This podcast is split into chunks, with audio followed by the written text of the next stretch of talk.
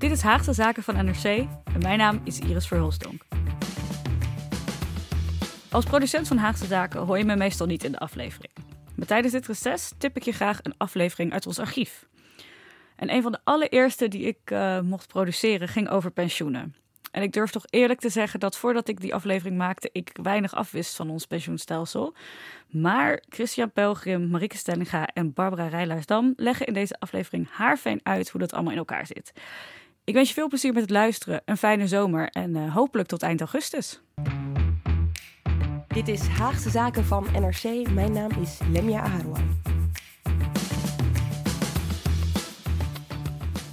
Even afhankelijk van hoe oud je bent, maar over dertig tot vijftig jaar ben je ons dankbaar dat je naar deze aflevering van Haagse Zaken hebt geluisterd. Want we gaan het hebben over pensioenen en over hoe die er in de toekomst uitkomen te zien. Er zijn nogal wat gesprekken in de polder over geklapt. Vakbonden, werkgevers, huidig kabinet, vorige kabinetten ook. Die praten er echt al jaren over. En in deze aflevering van Haagse Zaken hoor je over de hoofdrolspelers in de polder. Over waar het steeds misgaat en over wat het uitmaakt voor de generatie twintigers, dertigers van nu. En we leggen je de basis uit van de techniek, zodat je snapt waar het over gaat. En dat doe ik natuurlijk niet alleen. Bij mij aan tafel Christiaan Pelgrim, toch wel de pensioenman van N R C, kan ik wel zeggen. En je debuut in Haagse Zaken. Mm-hmm. En er was één vraag die ik jou de afgelopen tijd altijd als begroeting stelde. En die luidt: is er al een pensioenakkoord? Is hij er al? Nou, ik durf die vraag eigenlijk niet meer te beantwoorden inmiddels.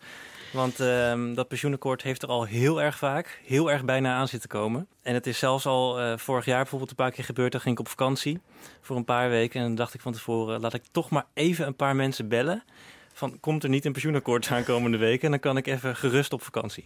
Je bent op vakantie geweest een paar keer, hè? Dus zeker, en er is niks gebeurd. Maar... maar ja, ik denk dat het nu toch wel kan gaan uh, losbarsten. Want nu wil minister Koolmees toch echt wel voor één juni het liefst uh, een akkoord bereiken. Ja, en waarom die deadline zo belangrijk is, daar gaan we het straks uitgebreid over hebben. Marike Stellinga, jij volgt dit dossier al zo'n acht jaar. Ja, af en aan. En de vorige keer dat je hier aan tafel zat, toen werd je als enige van uh, Nederland zo'n beetje uh, warm van de planbureaus van het Rijk. Is dat met pensioenen ook zo? Nee, ik moet hier altijd heel veel bij zuchten, vrees ik. Het is gewoon vreselijk ingewikkeld. Ik ben altijd heel geïnteresseerd in waarom iemand dit vindt of dat vindt. Als ik het dan ga uitzoeken en iedereen daarover ga bellen, dan zeg ik altijd aan het eind, nou ben ik echt in de war. Uh, je moet ongeveer een doorgewinterde accountant zijn om dit dossier echt goed te volgen. Dus ik heb grote bewondering voor mensen als Christiaan die dat met alle toewijding doen. Ja, en even voor, de duidelijk... even voor de duidelijkheid, aan het eind van deze aflevering hoef je geen accountant te zijn om te snappen, hè? Nee, dat hopen wij. Oké, okay, Barbara Rijlaarsdam, um, jij volgt dit dossier sinds kort. We horen net van iemand die het acht jaar volgt, uh, dat ze er eigenlijk heel vaak nog steeds niks van snapt. Hoe ben jij je in gaan lezen? Heb jij, heb jij tips voor mensen die na deze aflevering ook denken, ja, ik wil eigenlijk snappen, nog meer weten over hoe het zit? Ja, de gouden tip is helaas niet beschikbaar voor oh. de luisteraar, want uh, dat is dus Christiaan uh, Pelgrim. En, zijn uh, stukken zijn wel beschikbaar. Die, zijn stukken zijn beschikbaar, maar ik heb een... een uh, persoonlijk mini-college gekregen van Christiaan. En daar maakte hij ook allemaal hele duidelijke tekeningetjes bij. En daar heb ik heel veel aan gehad. En ik zit naast Marike op de redactie. Dus ik krijg de hele dag uh, uh, jargontermen om mijn oren gesmeten. Dus dan, ja, dan gaat het best snel. Ik moet eerlijk zeggen, toen we besloten dat we het hierover gingen hebben, dacht ik wel eventjes bij mezelf, help. Want ik heb het idee, dat hebben jullie vast waarschijnlijk zelf ook wel, dat meer mensen dat hebben met pensioenen. Ik bedoel, denken jullie überhaupt na over je pensioenen? Barbara? Uh, zo min mogelijk. Oh. Ja, nee, ik, ik had het erover met Christiaan. Ik zei, ja, ik, ik kijk er eigenlijk niet naar, want ik vind het heel erg om te zien wat ik iedere maand afdraag voor mijn pensioen. En ik denk, ja, ik heb een vast contract mm-hmm. uh, voor onbepaalde tijd. Dus uh, ik, ben, ik ben jong begonnen met werken, dus er is vast een pot geld voor als ik uh, ooit met pensioen ga. Groot vertrouwen in de overheid. Zeker. Marike? Ja, en vertrouwen in je eigen pensioenfonds heeft Barbara, want eigenlijk moet je, iedereen heeft een eigen pensioenfonds. Daar kunnen ook mensen zitten die er een potje van maken. Dus eigenlijk moet je die in de gaten houden. Doe ik ook niet hoor, zeg ik er even bij. Um, ja, ik denk wel over na, maar eigenlijk heb ik heel lang geleden, ook omdat ik me met deze discussie bezig hou en niet opgewonden wil raken, besloten dat er niet veel overblijft als ik met pensioen ga. Oh, dat heb je gewoon al voorgenomen? Ja, dat lijkt me een goede aanname, dan valt alles mee. Christiaan, sta je er net zo uh, optimistisch in? Nou nee, dat is toch eigenlijk meer uh, zoals Barbara erin staat. Dat ik dan toch denk, ik heb er wel, uh, wel vertrouwen in. En als ik zelf zou moeten gaan beleggen met mijn geld, dan ben ik bang dat het nog veel grandiozer misgaat dan als mensen dat doen die er, uh, m- denk ik, toch iets meer verstand van hebben dan ik. Ja, want het gaat echt om heel veel geld, hè? Uh, ik begrijp, ja. Als je fulltime werkt, dan werk je ongeveer één dag in de week voor je pensioen. Ja, dus in de pensioenpot van wat alle Nederlanders met elkaar gespaard hebben, zit dus ook vijftienhonderd miljard euro. Dat is echt gigantisch veel geld. Maar ja, je moet ook even bedenken, als je uh, na je A O W-leeftijd nog uh, twintig jaar... of misschien uh, met een beetje geluk nog meer te leven hebt, dan heb je ook gewoon veel geld nodig. Ja, het is echt heel veel. Je kan je er geen voorstelling van maken hoe dat eruit ziet. Je, je kan tegelijkertijd denken, als het om zoveel geld gaat, waarom willen mensen er dan toch niet over nadenken? Daar kunnen wij eigenlijk helemaal niks aan doen, want dat is gewoon hoe ons brein werkt. Mijn collega Petra de Koning heeft daar uh, een paar jaar terug een, een heel goed stuk over geschreven, over de psychologie van de pensioenen. En daarin uh, staat bijvoorbeeld over een uh, Amsterdamse hoogleraar psychologie. Die ontdekte dat als jongeren over pensioen nadenken, dan denken ze niet aan golven of lange vakanties, maar aan armoede en de dood. um, dat is gewoon de associatie die je in elk geval onderbewust maakt. Ja. En dan hebben ze bijvoorbeeld ook gekeken in een neurologisch onderzoek in de V S naar het brein van jongeren. En dan gingen ze kijken, als die jongeren nou gaan nadenken over geld opzij leggen voor de toekomst. Mm-hmm. Nou, dan blijkt dus dat hun brein dezelfde reactie vertoont bij geld opzij leggen voor de toekomst als bij geld geven aan een totale onbekende. Dus je kunt je daar gewoon geen voorstelling van maken blijkbaar. En dan denk je er maar niet over na. Want het zijn gewoon uh, ja, gedachten waar je niet graag bij stilstaat. Oeh, dat is een lastige. Uh, ja, pensioen. Ja, ik weet niet, dat verschilt per persoon wat je verdiend hebt. En de A O W is gewoon een vast bedrag. Even kijken hoor, twintig euro per maand. Ja, over het algemeen denk ik dat wij Nederlandse zaken wel redelijk goed geregeld hebben in vergelijking met andere landen. Als ik kijk naar, naar mensen die ik ken in hun pensioen, denk ik dat dat wel lukt, ja. Ik ken alleen mijn opa die met pensioen is, maar volgens mij heeft hij het wel goed geregeld. Christiaan, jij had het er net over dat je verwacht dat komende week de storm losbarst. Wat gaat er volgende week gebeuren? Ja, nou met een paar slagen om de arm, hè, daar had ik het net al over. Ja. Maar waarschijnlijk volgende week of de week daarna zal er toch wel echt weer uh, onderhandeld worden en een pensioenakkoord worden bereikt. Of definitief, dat het definitief strandt. Laten we beginnen gewoon. Alle vragen mogen gesteld worden in deze podcast, hoe uh, dom ze misschien ook klinken. Dus ik begin ook met de vraag, als we het hebben over het pensioenakkoord, waar hebben we het dan eigenlijk over? Ja, nou, deskundigen zeggen al heel erg lang, en, en kabinetten ook, dat het aanvullende pensioen een opknapbeurt nodig heeft. En aanvullend pensioen betekent dus het pensioen waar werknemers zelf voor sparen, voor bovenop de A O W-uitkering. Ja, dat is de A O W een soort... is een basisbedrag en je, je spaart zelf om dat aan te vullen. Precies. En, dan en wil dat je... zijn dus mensen in loondienst. Dat is ook belangrijk. Precies. Nou, en waarom werkt dat pensioen dan, uh, dan niet goed? Er zijn eigenlijk een, een heel, heel veel redenen voor. Maar de belangrijkste zijn toch wel dat we nu te maken hebben met uh, dubbele vergrijzing. Dus niet alleen worden mensen steeds ouder, maar er zijn ook meer ouderen. En dubbele ontgroening. Er zijn dus minder jongeren die er tegenover staan. Maar ze beginnen ook later met pensioen opbouwen. Nou, dat trekt de verhoudingen in het pensioenstelsel krom. Waarom is dat, Christiaan? Omdat ze langer studeren? Ja, en ook omdat ze langer bijvoorbeeld flexbanen hebben, als Z Z P'er werken, als uitzendkracht en op die manier geen pensioen opbouwen. En dan is ook nog eens sinds de crisis de rente heel laag en daar kan ons pensioenstelsel ook heel slecht tegen. Oké, okay, dit, uh, dit is zeg maar uh, probleem op probleem, zou je kunnen zeggen. Ja. Terwijl je vaak hoort dat ons pensioenstelsel het uh, beste is van de hele wereld. Ons stelsel is nog steeds het beste van de wereld. Dan gaan we nu praten over het verbeteren van het beste pensioenstelsel ter wereld. Kijk, we hebben het beste pensioenstelsel van de wereld en Europa heeft zich er nooit mee bemoeid. Het stelsel is zelfs uitgeroepen tot het beste ter wereld. Het gaat om het afbreken van het mooiste pensioenstelsel ter wereld. Het, st- het stelsel is zelfs uitgeroepen tot het beste ter wereld.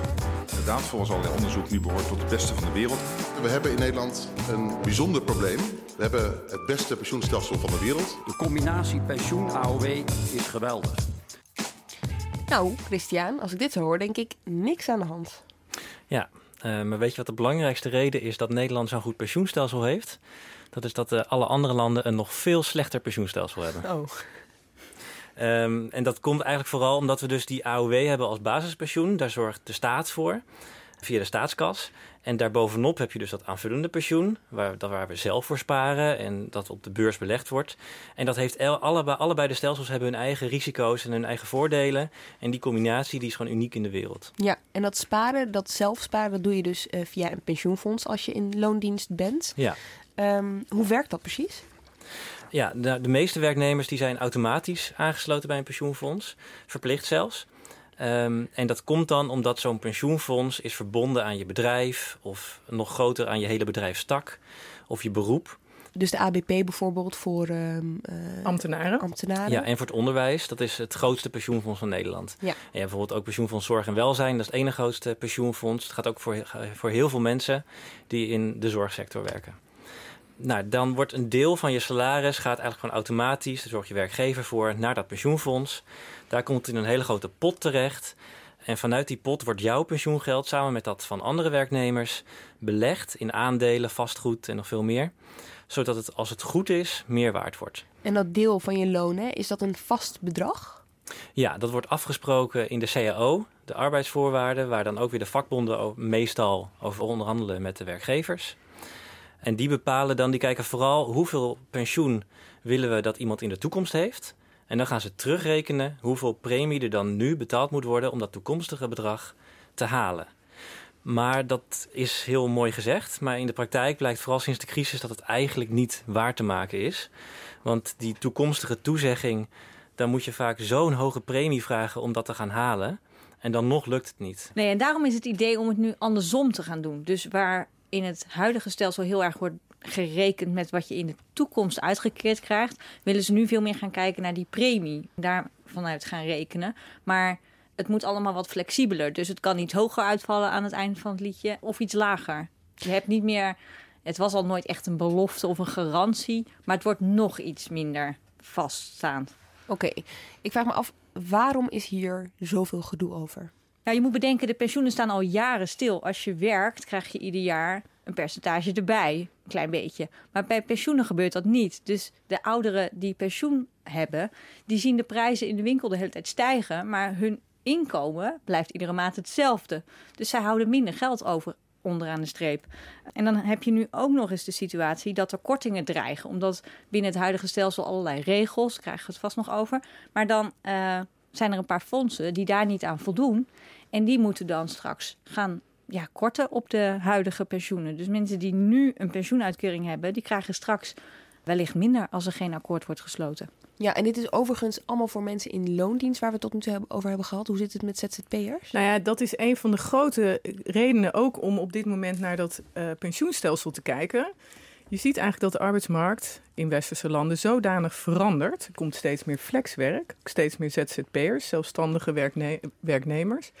En die zorgen ervoor dat al die collectieve arrangementen, zoals pensioen, dat die niet meer werken. Want die gelden niet voor Z Z P'ers. En dat knelt met name omdat mensen vaak Z Z P'er worden als ze bijvoorbeeld rond de veertig, vijfenveertig, vijftig zijn. Dan uit dat pensioenstelsel stappen. En daarna geen pensioen meer opbouwen. En met het huidige stelsel is dat eigenlijk een uh, oneerlijk moment. Want daar hebben ze relatief veel ingelegd en krijgen ze relatief weinig terug. En dat is de reden dat er ook veel partijen zijn, politieke partijen, die zeggen dat moet anders. Het kabinet wil heel graag dat het pensioenstelsel veranderd wordt. Maar de vakbonden willen daar heel veel voor terug. In ruil voor hun handtekening onder dat akkoord. En dan gaat het bijvoorbeeld over de A O W-leeftijd. Wanneer mag je nou met pensioen? En er zijn partijen, denk aan de S P of vijftig plus, die willen terug naar vijfenzestig. Terwijl op dit moment is de A O W-leeftijd al zesenzestig jaar en vier maanden. Dus zij willen echt een flinke stap terug. En dan zijn er ook nog andere uh, kwesties als mensen met zware beroepen. Wat moet daarvoor geregeld bouwvakkers worden? Bouwvakkers bijvoorbeeld. Ja, zo. bouwvakkers of mensen in, uh, in de haven. Ja. ja, en waar het eigenlijk allemaal in essentie om draait, al deze discussies, is hoe houden we onze sociale zekerheid eerlijk voor jong en oud, terwijl mensen zoveel ouder worden en terwijl die arbeidsmarkt verandert. En dat raakt dit pensioenstelsel direct.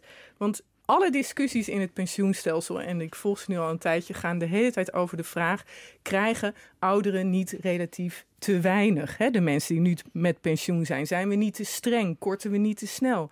Of dreigen jongeren die nu nog niet eens geboren zijn of nog heel jong zijn of op school zitten, straks niet het kind van de rekening te worden. Of de jonge mensen die nu net zijn gaan werken. Precies, Dit... door zelf heel veel te moeten gaan betalen om die vergrijzing op te vangen en dan vervolgens zelf niet te kunnen innen. Exact, dus wat zijn onze arrangementen, ons vangnet? Hoe zorgen we voor onze oude mensen? Hoe zorgen we voor onze werknemers? En hoe is dat eerlijk verdeeld tussen jong en oud?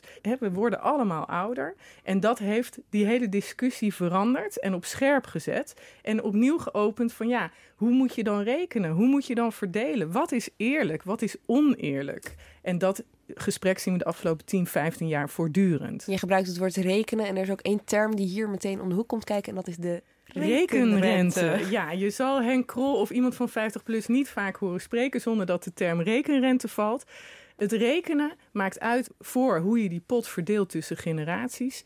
En die uh, rekenrente is iets waar dus bijvoorbeeld partijen zoals vijftig plus... maar ook de vakbonden zich zeer over opwinden. Die is volgens uh, hun op dit moment te laag, oneerlijk laag.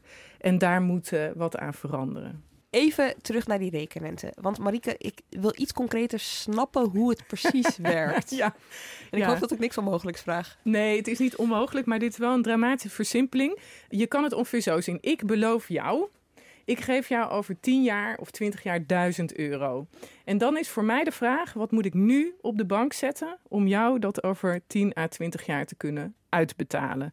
En ja, dan snap jij, dat hangt nogal af van de rente die je op zo'n bankrekening krijgt. En die rente op die bankrekening is dus ongelooflijk bepalend voor hoeveel geld je nu weg moet zetten. En dus bepalend voor hoe rijk de pensioenfondsen zich mogen rekenen. En de rente is, als die rente tien procent is, ja, dan hoef je nu veel minder geld daar neer te zetten, want dan groeit hij veel sneller naar die duizend euro. Als de rente nu één procent is, moet je veel meer geld op die bank zetten. Dan groeit hij heel langzaam naar die duizend euro. En dat is de essentie van deze discussie. Hoeveel moeten pensioenfondsen nu aanhouden als buffer, als wat ze niet mogen uitkeren, als pot voor later? En hoeveel mogen ze dan nog aan pensioenfonds, op dit, aan pensioenen op dit moment aan de ouderen uitkeren? Maar dat is toch niet helemaal te voorspellen? Je, nee. Je kan toch niet nee. nu al voorspellen hoe het bijvoorbeeld over vijf jaar is? Nee. En dus is hier altijd eeuwig discussie over, over wat is nou de eerlijke rente waarmee je mag rekenen. Nou, economen zeggen dan vaak de marktrente. Want ja, elke andere beslissing die je neemt kan de een bevoordelen, de jongeren ten opzichte van de ouderen. Dat is altijd een besluit. Er zit heel veel vrees ook bij economen voor politieke beïnvloeding. Hè? Dus je doet het, de ouderen van nu voelen zwaarder voor een politicus. Ja. Hè? Degene die gepensioneerd zijn nu dan die generaties die net zijn begonnen op de arbeidsmarkt, de twintigers. Dus er is altijd vrees dat er een oneerlijke rente wordt gekozen. Maar ja, ook over die marktrente kan je discussiëren. Want er zijn er zoveel. Hè? Welke neem je dan precies? Nou Marike, ik had graag deze uitleg gehad toen ik Uh... met Martin van Rooijen in een radio-uitzending zat waar hij het voortdurend over de rekenrente had. En ik alleen maar een beetje glazig naar hem kon kijken. Ja, in het, in het concept, uitgelegde conceptakkoord staat al dat als de, de zekerheid vervalt en de aanspraken dus zachter worden, we doen ons best, maar we kunnen niks garanderen, Uh, dan gaan de buffers naar beneden, kan er geïndexeerd worden, maar dan zou ook de rekenrente naar, naar ja, want naar, vijftig, op, wat vijftig plus dus altijd zegt is, uh, laten we nou alsjeblieft niet zo voorzichtig zijn en laten we er nou, kijk, kijk naar het verleden, toen hebben de pensioenfondsen veel hogere rendementen gehaald dan de rente. Dus ga er naar, wij mogen, waarom mogen de pensioenfondsen er niet van uitgaan dat ze in de toekomst weer zulke hoge rendementen gaan halen? Dus gooi die, re, gooi die rekenrente gewoon omhoog, want dan kunnen we ook eindelijk een keer weer pensioenverhogingen uitdelen. De aanpassing van de rekenrente is voor Nederland de enig juiste oplossing. En dan is de premie gewoon weer kostendekkend. Oké, okay, dit is dus de uh, Barbara welbekende Martin van Rooijen. twintig achttien is dit. Ja, hij, heeft een, uh, hij had een initiatiefwet waarin hij dus voorstelde om een soort tijdelijke minimale rekenrente te introduceren. En uh, dat noemt hij dan de disconteringsvoet in uh, goed pensioenjargon. Om het allemaal nog net iets ingewikkelder te ja, maken. Precies. Ja, precies. En om het dan nog wat ingewikkelder te maken, zegt hij ook nog dat die rente niet al te veel mag schommelen. Dus noemt hij het de macro-stabiele disconteringsvoet. En als je dan afhaakt, dan snap ik dat best. Oké. Okay. Ja, je begrijpt waarom ik nu al zo dol ben. Begrijpt iedereen. Ja. Dus, even tot de kern. vijftig plus, die wil een andere rekenrente. Mm-hmm. Uh, de pensioenfondsen, die willen dat ook. Je zou zeggen, waarom gebeurt het niet? Nou, het is een enorm risico natuurlijk, want het gaat om het spaargeld van een heleboel hardwerkende Nederlanders, zoals dat hier in Den Haag dan mm-hmm. heet. En als die pensioenfondsen onverhoeds toch lagere rendementen halen, ja, dan kan dat gespaarde geld echt weg zijn. Zo'n pensioenfonds zit op een berg geld, maar die berg geld kan echt slinken. Nou ja, en dan heb je echt een probleem voor een heleboel mensen die met pensioen gaan en die dan geen pensioen meer krijgen uitgekeerd. Ja, uh, Marike, het is natuurlijk ook al altijd afhankelijk van de vraag of de rente wel of niet gaat stijgen. Ja, en het is, kijk, waar het hier volgens mij om gaat, en dat zeggen economen ook, als je naar, naar dat nieuwe stelsel ga, gaat en pensioen wordt minder zeker, zou je ook misschien wel met een iets hogere rente mogen rekenen. Maar het gaat om de intentie. Waarom verhoog je die rente? Wil jij zo graag nu pensioenen hè, niet meer hoeven korten of meer kunnen laten meestijgen met de prijzen? Of wil jij de beste rente, de meest eerlijke rente voor het stelsel dat je op dat moment maakt? En die twee zaken lopen hier door elkaar. Is er politiek opportunisme of is er een economische, actuariële reden om die rente te veranderen? En daarom klinkt dit altijd vreselijk en super technisch, maar gaat het hier om enorme belangen. Hoe kijkt Koolmees hiernaar? Ja, Koolmees, dat vind ik heel grappig in dit verband. Overigens, dat is dus de minister ja. van Sociale Zaken. Wouter Koolmees, minister van Sociale Zaken van D zesenzestig... die deze onderhandelingen al een tijd lang uh, probeert uh, uh, tot een succes uh, te brengen. Ik ken weinig mensen die zoveel weten over het pensioenstelsel als Wouter Koolmees. Dus wat dat betreft zit hij op de goede plek. Uh, hij weet er echt heel veel van. Hij begrijpt het ook echt heel goed. En hij is een... van oudsher, vanuit zijn partij, vanuit zijn denken, een hervormer. Hij wil dat pensioenstelsel wel hervormen. En hij ziet ook, denk ik, het belang van jonge generaties om, uh, en daar zal hij ook zeker, is mijn vermoeden, voor waken en voor opkomen. Hij ziet het belang van jonge generaties bij een goed stelsel dat houdbaar blijft voor over de komende tien, twintig jaar. We gaan even naar hem luisteren. Dit is een debat uh, uit maart tweeduizend achttien, weer over die rekenrente. En hij noemt zijn argumenten waarom hij uh, tegen is. Hoe sympathiek het doel ook is, de weg daar naartoe van het wetsvoorstel kan ik niet ondersteunen. Want het draaien aan de renteknop is geen oplossing. En voorzitter, ik hecht eraan om te benadrukken dat deze discussie niet losgezien kan worden van het karakter van het pensioencontract en het bredere pensioenstelsel. De pensioenfondsen beheren één collectief vermogen van al hun deelnemers waarin we samen risico's delen. En dat vermogen moet voldoende zijn om pensioenen te betalen van de huidige gepensioneerden en van de jongeren die over vijfenveertig jaar met pensioen gaan. Maar als je nu kunstmatig gaat rekenen met een hogere... Oké, okay, dit was Koolmees dus. Overigens gaat dit dus over dat ene voorstel van Martin van Rooijen, waar we het net al eventjes over hadden. Wat kwam er uiteindelijk uit, Christiaan? Deze initiatiefwet is uiteindelijk in januari verworpen door de Tweede Kamer. Maar uh, dat wil niet zeggen dat, uh, dat vijftig plus nog steeds uh, zich hiervoor uh, inzet. En nog steeds dus uh, elke gelegenheid uh, de kans grijpt om te zeggen dat ze de rekenrente omhoog willen. Nou, er is een heel groot deel van de achterban van de vakbonden die het eens is met vijftig plus. Ik zei net al eventjes, uh, pensioenfondsen zijn het er ook wel mee eens? Ja, dat ligt wel wat genuanceerder. Want er zijn sommige pensioenfondsen die zeggen, ja, dat kun je best doen, die rente, aan die renteknop draaien, zoals Koolmees dat noemt. Maar dat verschilt wel heel erg per pensioenfonds. Oké, okay, dus het is niet zo dat ze daar allemaal mee eens zijn? Nee, zeker okay, niet. Okay. Volgende week zijn er uh, demonstraties uh, opgeroepen door de vakbond. Uh, waarom hebben die vakbonden daar nu toe opgeroepen? Zij willen nu druk zetten op het kabinet. In november was de eerste poging mislukt om een pensioenakkoord te sluiten. Toen hebben ze een ultimatum gestuurd aan het kabinet. Want zij willen nog steeds die lagere A O W-leeftijd regelen. Een zware beroepenregeling voor uh, mensen die een zwaar beroep hebben.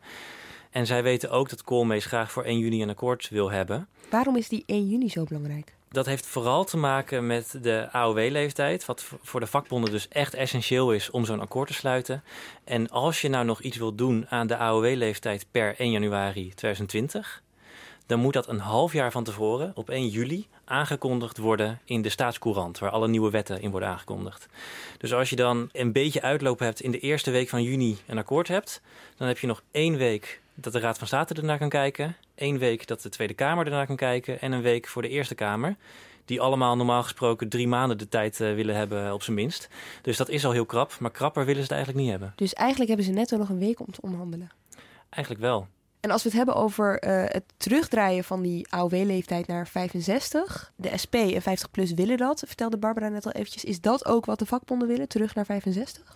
Wat de vakbonden nu zeggen is dat ze de A O W-leeftijd willen bevriezen. Nou, dat betekent dus dat het op zesenzestig jaar en vier maanden blijft staan. Maar als je uh, beluistert wat, wat die vakbondsmensen uh, eigenlijk willen... waarschijnlijk kunnen ze ook wel akkoord gaan met een compromis... dat de A O W-leeftijd langzamer gaat stijgen. Maar in een heel groot deel van de achterban van vooral de F N V...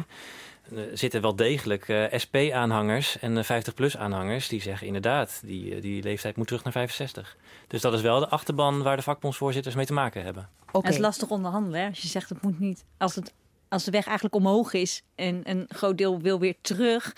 ja, waar begin je dan met onderhandelen? Oké, okay, één week om te onderhandelen, dat uh, brengt nogal wat druk met zich mee, kan ik me voorstellen. Hoe, ik bedoel, in wat voor fase zitten die onderhandelingen nu? Wordt er al onderhandeld? Um, nou ja, als ik hier en daar uh, met mensen praat die erbij betrokken zijn, dan uh, wordt er gezegd, nee, er wordt niet onderhandeld. Maar dat is ook een woordspel, want er worden heel veel kopjes koffie gedronken, zoals ze dat dan noemen. Um, en uh, veel met elkaar gebeld. Het zijn gewoon informele gesprekken waarin ze aftasten, kunnen wij tot een akkoord komen?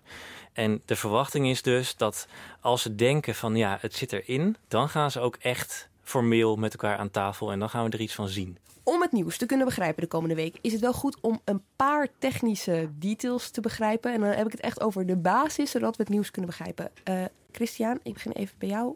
Wat moet ik begrijpen? Um, wat een belangrijke term is, is de doorsnee-systematiek. Oh dear. En uh, ja, dat is het een beetje een technische term, maar ik zal het heel simpel uitleggen. Nu is het zo dat jongeren en ouderen precies dezelfde pensioenpremie betalen, mm-hmm. maar daar hetzelfde pensioen, hetzelfde toekomstige pensioen voor terugkrijgen. Nou, dan denk je, dat is heel logisch, maar dat is het eigenlijk niet. Want als ik een euro pensioenpremie uh, uh, inleg als twintiger... dan is dat veel meer waard dan een euro van iemand die volgend jaar met pensioen gaat. Want mijn euro kan nog veel langer renderen. Mm-hmm. Nou, dus eigenlijk maak ik nu een beetje verlies. Geef ik nu een beetje subsidie aan de ouderen. En als ik dan zelf ouder ben, dan krijg ik weer een beetje subsidie van de jongeren. Dat is hoe het nu werkt. Maar goed, al over de vijfenveertigjarige die Z Z P'er wordt... die heeft wel de eerste helft van zijn leven een beetje een te hoge premie betaald. En in de tweede helft van zijn leven is die Z Z P'er, zit hij niet meer in het systeem... en dan profiteert hij niet meer van die subsidie van de jongeren. Dus daarom vindt het kabinet dit niet eerlijk... en willen zij vooral van deze doorsnee-systematiek af. En dan heb je uh, nog de buffers. Dus dat zijn de reserves die pensioenfondsen moeten aanhouden. We hadden het net al over dat pensioenfondsen de hele tijd moeten berekenen... als ik in de toekomst die duizend euro in mijn kas wil hebben... hoeveel geld moet ik dan nu in mijn kas hebben? Nou, daarbovenop moeten ze nu nog een reserve aanhouden... En dat maakt dat ze steeds niet de pensioenen kunnen verhogen. Straks hoeven ze geen extra reserves meer aan te houden. Dus als ze beleggingswinst hebben, mogen ze dat meteen uitdelen. Maar dat betekent ook dat als ze beleggingsverliezen hebben, dat ze ook meteen moeten korten. Laten we het hebben over de hoofdpersonen in dit dossier. We noemden al de vakbonden, we noemden de pensioenfondsen... maar er zitten meer mensen aan die vergadertafels. Wie zijn, Barbara, de belanghebbenden? Ja, Nederland staat natuurlijk bekend als een, uh, een polderland. En wij staan bekend om ons poldermodel. Nou, wie zitten daar nou in? Dat zijn de werkgevers, de vakbonden en de overheid samen. Um, ja, en vanuit de politiek heb je natuurlijk niet alleen... de minister, maar ook de woordvoerders op het gebied van pensioenen uit die coalitiepartijen. Maar ook, omdat ze een breed draagvlak willen, de linkse partij. Dus er zijn een heleboel Kamerleden bij betrokken, uh, ambtenaren. Uh, de Sociaal-Economische Raad zit hier nog bij. Dat is de belangrijkste adviesraad voor de regering als het gaat over uh, sociaal-economische vraagstukken. Nou, die zijn natuurlijk ook weer onderverdeeld in uh, ondernemers, werknemers en onafhankelijke kroonleden. Dus er zijn een heleboel mensen en een heleboel partijen bij betrokken. En als we het dan hebben over de vakbonden, Christiaan... dan hebben we het ook nog niet eens over één vakbond, maar over een paar. Precies, dan hebben we het over de grootste vakbond, de F N V. En dan hebben we het over C N V en over V C P. En in die laatste zijn er dan weer allemaal kleine vakbonden vertegenwoordigd. Mm-hmm. Maar de F N V is dan wel weer verreweg de grootste van die vakbonden... En dat is ook wel de spannendste vakbond als het gaat om... gaat hun achterban hiermee akkoord. Oké, okay, dat zijn dus drie vakbonden waarvan één meerdere vakbonden vertegenwoordigt. Spreekt zij dan met één mond? Ja, ze trekken echt met z'n drieën op. Al hebben ze natuurlijk hun eigen accenten... maar uiteindelijk publiekelijk en ook in onderhandelingen doen ze het samen. En ze hebben dan een paar belangrijke eisen. We noemden het al, die bevriezing van de A O W-leeftijd... of in ieder geval een langzamere stijging... En dus een oplossing voor mensen met zware beroepen, dat die eerder met pensioen kunnen. Ja, en hier moeten ze echt wat mee, hè? Want dit gaat breder dan wat de vakbonden willen. Dit is echt wel een maatschappelijke kwestie. De A O W-leeftijd die gaat op dit moment snel omhoog, hè? Dat is typisch Nederlands. We gaan er eerst tien jaar over discussiëren en dan doen we het op een hadzame manier die bijna niemand heeft. Die A O W-leeftijd is in tweeduizend dertien in het Lenteakkoord omhoog gegooid, maar op een vrij radicale manier. Hij gaat niet alleen naar zevenenzestig, hij gaat daarna ook omhoog met de levensverwachting. Dus elk jaar dat wij langer leven, moeten wij in zijn geheel langer werken. En er zijn nu toch wel heel veel demografen, economen die constateren dat er gewoon een grote groep mensen is die dat niet haalt. Het is te lang. He, dat zijn mensen met zware beroepen. Nou, vroeger dacht je dan aan een stratenmaker. Tegenwoordig zijn het ook mensen met nachtdiensten. He, je hebt de vierentwintig uur economie. Dus werk is niet minder zwaar geworden. Je moet één op één langer doorwerken. En dat knelt. Daar moet echt iets mee gebeuren. Dat wordt ook wel breder gezien. Maar als je het hebt over die halen het niet. Ik bedoel, dat klinkt een beetje cru, maar gaan die mensen al werkend dood? Nee, maar ze, nou ja, dat zou ik natuurlijk kunnen. Maar het gaat vooral om hoe gezond haal je de pensioenleeftijd? Mm-hmm. Val je daarvoor uit? Kom je in de w- arbeidsongeschiktheidsverzekering uh, terecht? En dat is, die wordt ook soberder. Of hoe lang leef je nog nadat je de pensioenleeftijd hebt gehaald? En bij al die uh, categorieën constateren ze dat er een groep mensen is die het op dat dossier zwaar heeft. En dat je ook zou kunnen zeggen, we leven één jaar langer, we werken daarvan een half jaar langer. Niet dat hele jaar. Ja. Dat zijn voorstellen die nu vanuit economen ook klinken. Ja, jij zei net, Lemia, van werken mensen dan tot ze doodgaan? Ja, zo wordt dat inderdaad uh, gezegd. Bijvoorbeeld tijdens een debat uh, in februari... Uh, waar uh, S P-Tweede Kamerlid Bart van Kent het volgende zei. Deze minister is uh, alleen maar bereid om mensen te beloven dat ze eindeloos door moeten werken tot wel zeventig jaar of eenenzeventig jaar. Soms door moeten werken tot ze bij neervallen of zelfs door moeten werken tot de dood. Christiaan, dan behalve die A O W is er ook nog een groot punt over die pensioenfondsen zelf. Ja, over die aanvullende pensioenen. Ja, want uh, natuurlijk willen de vakbonden heel veel terug in ruil voor hun steun om aan een nieuw soort aanvullend pensioen mee te werken. Maar ze willen ook dat dat nieuwe aanvullend pensioen zelf goed in elkaar zit. En vooral dat, er, dat mensen er niet op achteruit gaan als dat nieuwe pensioen wordt ingevoerd. Want dan worden ook zij erop aangekeken door een achterban. Dus ze willen eindeloze doorrekeningen en uh, rekensommen over wat betekent dat nieuwe pensioen nou voor deze uh, bouwvakker bij pensioenfonds A en deze kapper bij pensioenfonds B. Ze willen dat allemaal op een rijtje hebben, zodat zij zometeen niet uh, worden afgevallen door hun eigen achterban. En dat is ook nog wel een heel ingewikkelde kwestie die heel veel tijd kost nu. En dan hebben ze natuurlijk ook nog een eis dat Z Z P'ers verplicht moeten sparen voor een aanvullend pensioen. Dat is een eis van? Van de vakbonden ja. ook, ja. En dat is ook iets wat de linkse oppositiepartijen in de Tweede Kamer heel graag willen. Uh, die Koolmees ook nog gaat nodig hebben als hij dit in de wetgeving wil omzetten. Nou, ik vraag me wel af, hè, want die Z Z P'ers uh, die zijn niet altijd verenigd in de vakbond, vaak niet zelfs. Wat hebben die vakbonden daarmee te maken? Ja, wat de vakbonden dan zeggen is dat ze die Z Z P'ers tegen zichzelf ook vooral in bescherming willen nemen. Want een kwart van de Z Z P'ers heeft volgens het C B S niks geregeld uh, voor het pensioen. Dus ook niet op een andere manier zelf. Um, het is natuurlijk ook oneerlijke concurrentie, hè? Als je als Z Z P'er ja. uh, niet spaart voor je pensioen, kan jij goedkopere tarieven hanteren voor klussen. Waardoor je oneerlijke concurrentie krijgt. Ja, en, ja, en waardoor die Z Z P'ers nog aantrekkelijker worden dan ze al zijn. Die groep groeit al heel erg. En het holt natuurlijk ook zo'n stelsel uit. Hè, hoe meer Z Z P'ers er komen en zich dus buiten zo'n pensioenstelsel ja. plaatsen, leven, werken, hoe minder robuust dat pensioenstelsel zelf is. Nou, en sterker nog, als zij dan later uh, leven van hun A O W'tje op hun oude dag, alleen maar een A O W'tje, dan is de kans ook nog eens groot dat ze bijvoorbeeld huur- en zorgtoeslag nodig hebben, dat betaald is van belastinggeld van de mensen die wel hebben gespaard voor hun pensioen. Dus dat is dan ook weer die solidariteit waar vakbonden altijd uh, voor zeggen op te komen. Maar hebben die, als we het hebben over die onderhandeltafel, hè, uh, hebben die Z Z P'ers er dan ook iets over te zeggen? Want ze zijn niet per se vertegenwoordigd dus door die vakbond. Uh, nee, niet formeel door een bepaalde vereniging, maar de werkgeversverenigingen, V N O, N C W en M K B Nederland, Uh, die komen wel heel erg op voor de Z Z P'ers die zelf willen weten of ze voor een pensioen sparen of niet. Dus dat is eigenlijk ook de reden. Die werkgeversverenigingen die willen dit absoluut niet. Dus de kans is ook heel klein dat er zo'n pensioenplicht voor Z Z P'ers gaat komen. Oké, okay, dit klinkt als een hele waslijst aan eisen van die vakbonden. Uh, waarom denken ze dat ze die, uh, die allemaal kunnen innen?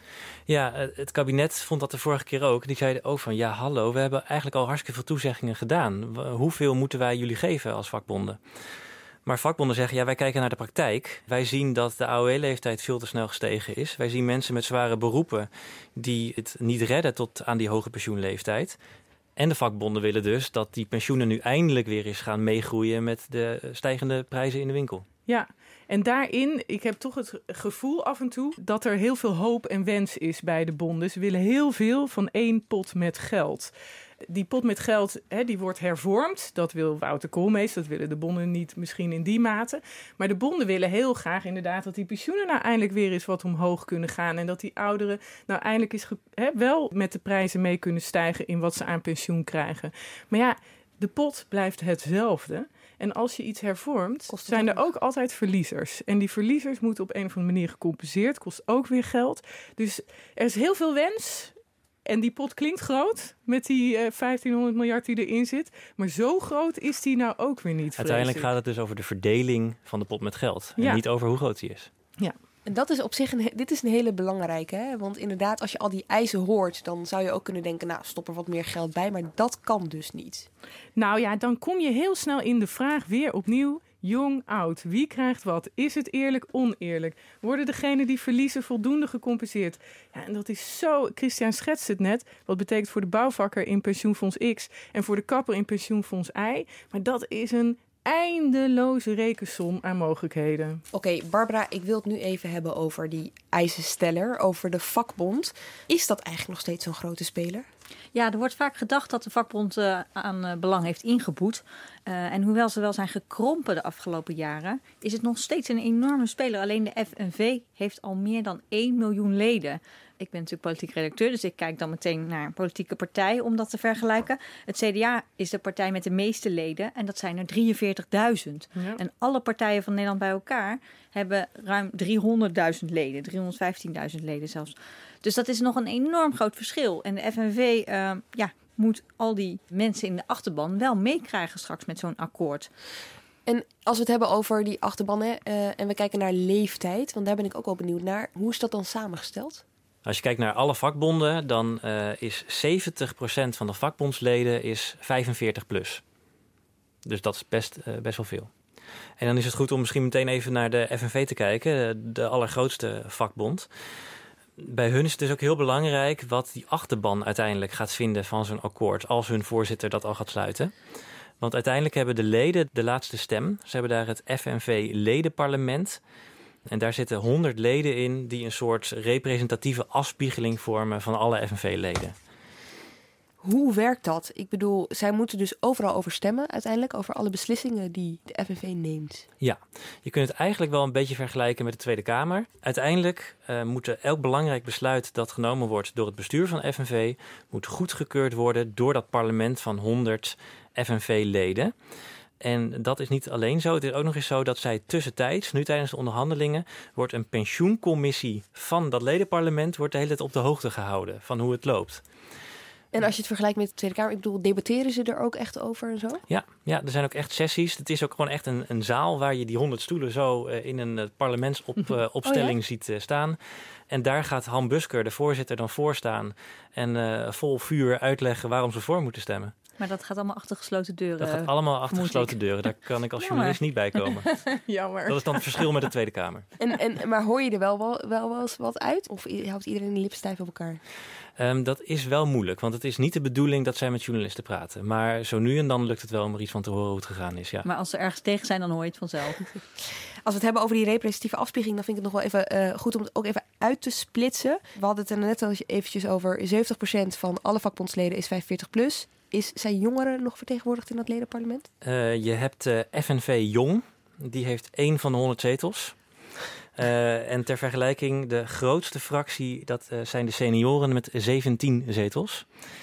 Maar die vergelijking is misschien niet helemaal eerlijk. Omdat uh, veel van de jongere leden, die werken natuurlijk gewoon. Dus die zitten in een sector als zorg en welzijn met dertien zetels.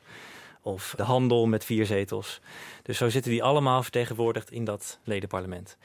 En onder die senioren, hè, dus die zeventien, daar zit ook wel echt een beetje de die-hard F N V-achterban, hè? Um, daar zit vooral de achterban die ook veel voelt voor de standpunten van vijftig plus. Dus uh, A O W-leeftijd terug naar vijfenzestig. En waarom hebben we überhaupt zo'n nieuw pensioen nodig? Gooi de rekenrente gewoon omhoog. Dus dat zijn wel mensen die moeilijk te overtuigen zijn uh, voor Han Busker. In de echt moderne wereld tel je niet meer mee. Senioren, tekorten. Ze denken gewoon van, nou ja, laat die oudjes maar lullen. Wat staken kunnen ze toch niet. Inkomen gaat steeds meer achteruit. Het interesseert de politiek geen ene reet. Als je overal tegen bent, hoef je alleen de rood. Wij senioren op zich. Fragment dit van de F N V seniorenmanifestatie. Die hebben dus wel wat te zeggen. Bij de F N V leg je net uit. En dat uh, ledenparlement vraag ik me wel af. Hebben ze daar dan ook echt zo'n beetje alle macht in handen? Hoe werkt dat? Ja, uh, zij zijn echt formeel het hoogste orgaan van de F N V. Dus als zij hier niet mee instemmen, dan is het akkoord echt van tafel. De, de voorzitter van de F N V, Han Busker, kan best wel handtekening ergens onder zetten. Maar zonder zijn achterban is die echt nergens. Uh, ja, wat ik hoorde in de gesprekken die ik voerde is dat Han Busker op een gegeven moment ook best wel stevig positie kan innemen tegen dat ledenparlement. En kan zeggen, ja jongens, als jullie hier niet mee instemmen, dan stap ik op. Want hij is natuurlijk ook beperkt in wat hij uh, voor elkaar kan boksen. Nou, en daar komt dus ook de politiek om de hoek kijken. Want een belangrijk deel van dat ledenparlement heeft affiniteit met de S P of met vijftig plus. Ja, en ik denk ook dat dit gevoel onder ouderen, het gevoel van oneerlijkheid onder mensen die gepensioneerd zijn en inderdaad hun pensioen altijd er niet zien stijgen, dat dat ook een niet te onderschatte maatschappelijke kwestie is. De afgelopen jaren is het optimisme onder mensen die ouder zijn, gepensioneerd zijn, veel meer gedaald dan onder andere groepen in de samenleving. En dat is ook niet gek, want zij kunnen niet zoveel meer. Hè? Wij kunnen nog, als je werkt, een andere carrière, een cursus, je kan jezelf verbeteren, een nieuwe baan vinden. Je hebt mogelijkheden. Maar als jij gepensioneerd bent, ja, dan wacht je op je pensioen. En verder heb je niet heel veel manieren om je inkomen te verhogen. En dat maakt dat daar de onvrede wel degelijk aanwezig is. En die onvrede zie je ook bijvoorbeeld bij de stijging van de energierekening, die ouderen dan best hard kan raken. Ja, en toch vraag ik me af, uh, die vakbonden die zetten dus best wel druk. Nou, ik ben eind twintig. Uh, jij hebt het nu over die ouderen. Nou, die zijn best, hoe noem je dat, gerepresenteerd door de vakbonden. Je hoort dat een partij als vijftig plus bijvoorbeeld zich daar heel streng tegenaan uh, bemoeit. Maar wie vertegenwoordigt dan mijn stem? Ja, ik vind dat eigenlijk als ik kijk naar de afgelopen tien jaar, dat het mij uh, re- terugkijkend reuze meevalt hoe uh, opportunistisch eigenlijk politici hebben gereageerd op de oudere stem. Dus ik denk dat ze best goed het belang van jongeren in het oog hebben gehouden bij alle recente pensioenhervormingen, reparaties en weet ik veel wat ze allemaal wel niet hebben gedaan. En ik denk ook, wat ik al eerder zei, dat iemand als Koolmees dat, hè, dat is echt een hervormer, ook vanuit het idee we moeten het voor de toekomst bestendig maken, dat die dat belang wel zeker vertegenwoordigt aan die tafels. Oké, okay, nog één vraag, Christiaan, over uh, de vakbonden. Want we hebben het uitgebreid gehad over F N V. Nou, die hebben dus best wel veel uh, te maken met hun uh, actieve achterban, laat ik ja. het maar zo zeggen. Hoe zit dat bij uh, C N V en uh, V C P? Hebben ja. die hetzelfde probleem? Ja, ja ook, ook die moeten hun uh, achterban meekrijgen. Die moeten wel ermee instemmen. Maar de F N V heeft toch wel echt een moeilijkere achterban dan uh, V C P en C N V. Daar zitten toch wat matige, meer matige uh, leden die sneller zich laten overtuigen door hun voormannen, zeg maar. Um, bij de F N V heb je gewoon een deel van de achterban die het überhaupt niet nodig vindt dat hun leiders gaan uh, onderhandelen in Haagse achterkamers. Dus die zeggen, we moeten gewoon net zo lang actie voeren totdat onze kant op komt. Nou, nu doen ze het dus allebei. Dus die onderhandelaars van de F N V die zitten in de Haagse achterkamers, kopjes koffie te drinken met Koolmees. En ondertussen wordt er uh, gestaakt en actie gevoerd. En gingen ze bijvoorbeeld in februari nog het uh, ministerie van Sociale Zaken bezetten, zodat er geen ambtenaar meer naar binnen komt. Dag, dames en heren. Ruim tweehonderd politiemensen hebben vandaag de toegang van het ministerie van Sociale Zaken. Na negen uur mocht niemand de gebouwen meer in of uit. De actie is onderdeel van het pensioenprotest van de vakbonden. We zijn het actievoeren voor uh, een goed pensioen. U staat hier de hele dag de deur dicht houden? Ja, dat klopt. Dat is weer eens wat anders. We willen een goed pensioen. En dan, oké, okay, tot zover de vakbonden. Dan hebben we nog de pensioenfondsen. Zitten die eigenlijk aan tafel, Christiaan? Nee, formeel zitten zij niet aan tafel. Want zij voeren uit uh, wat zij opgedragen krijgen door de werkgevers en de werknemers. Maar zij hebben natuurlijk wel belangen, want uiteindelijk moeten zij dat pensioenakkoord gaan uitvoeren. En zij willen vooral dat er gewoon snel een akkoord komt, dat het gefixt wordt en dat zij niet hun deelnemers hoeven te korten. Oké, okay, wie wel aan tafel zit is de politiek. En dan is het, Barbara, eerst eh, even belangrijk om te begrijpen hoe de coalitie hierover denkt. Ja, de linkse partijen hebben we al redelijk besproken, want hè, die zitten in de, in de, aan de kant van de vakbonden uh, grofweg. vijftig plus hebben we het ook al veel over gehad. Dan heb je partijen als D zesenzestig en de V V D, beide regeringspartijen. Uh, die vinden elkaar heel erg op dit punt. Die denken liberaal, uh, denken vanuit het individu. Dus zij willen heel graag persoonlijke potjes en persoonlijke pensioenen. Dan heb je C D A en ChristenUnie, uh, de christelijke partijen in de regering. Die zitten wat ja, meer richting de vakbonden. Die willen niet zozeer uh, individualistische pensioenen, want die willen uh, het collectief houden om individuen te beschermen tegen grote risico's. Over de Partij van de Arbeid hebben we het nog niet echt gehad. Dat is van oudsher natuurlijk een vakbondspartij. Uh, dus die kan zich helemaal geen verlies permitteren met zo'n akkoord. Uh, de PvdA heeft sterke banden met de vakbond. En uh, ja, wil die achterban ja, niet teleurstellen. GroenLinks verschilt eigenlijk geen millimeter van de Partij van de Arbeid. Dus uh, die twee die trekken heel erg samen op. Ze trekken ook samen op met de S P. Maar die heeft een heel andere opvatting over de A O W. Of heel anders, maar die zit daar wat strakker in. Die wil echt terug naar die vijfenzestig. En de Partij van de Arbeid en GroenLinks die zijn daar iets flexibeler in. Maar even voor Wouter Koolmees is het dus belangrijk om langs te gaan bij de PvdA en langs te gaan bij de S P bijvoorbeeld, omdat zij zo vertegenwoordigd zijn in F N V, in, in, in de vakbond.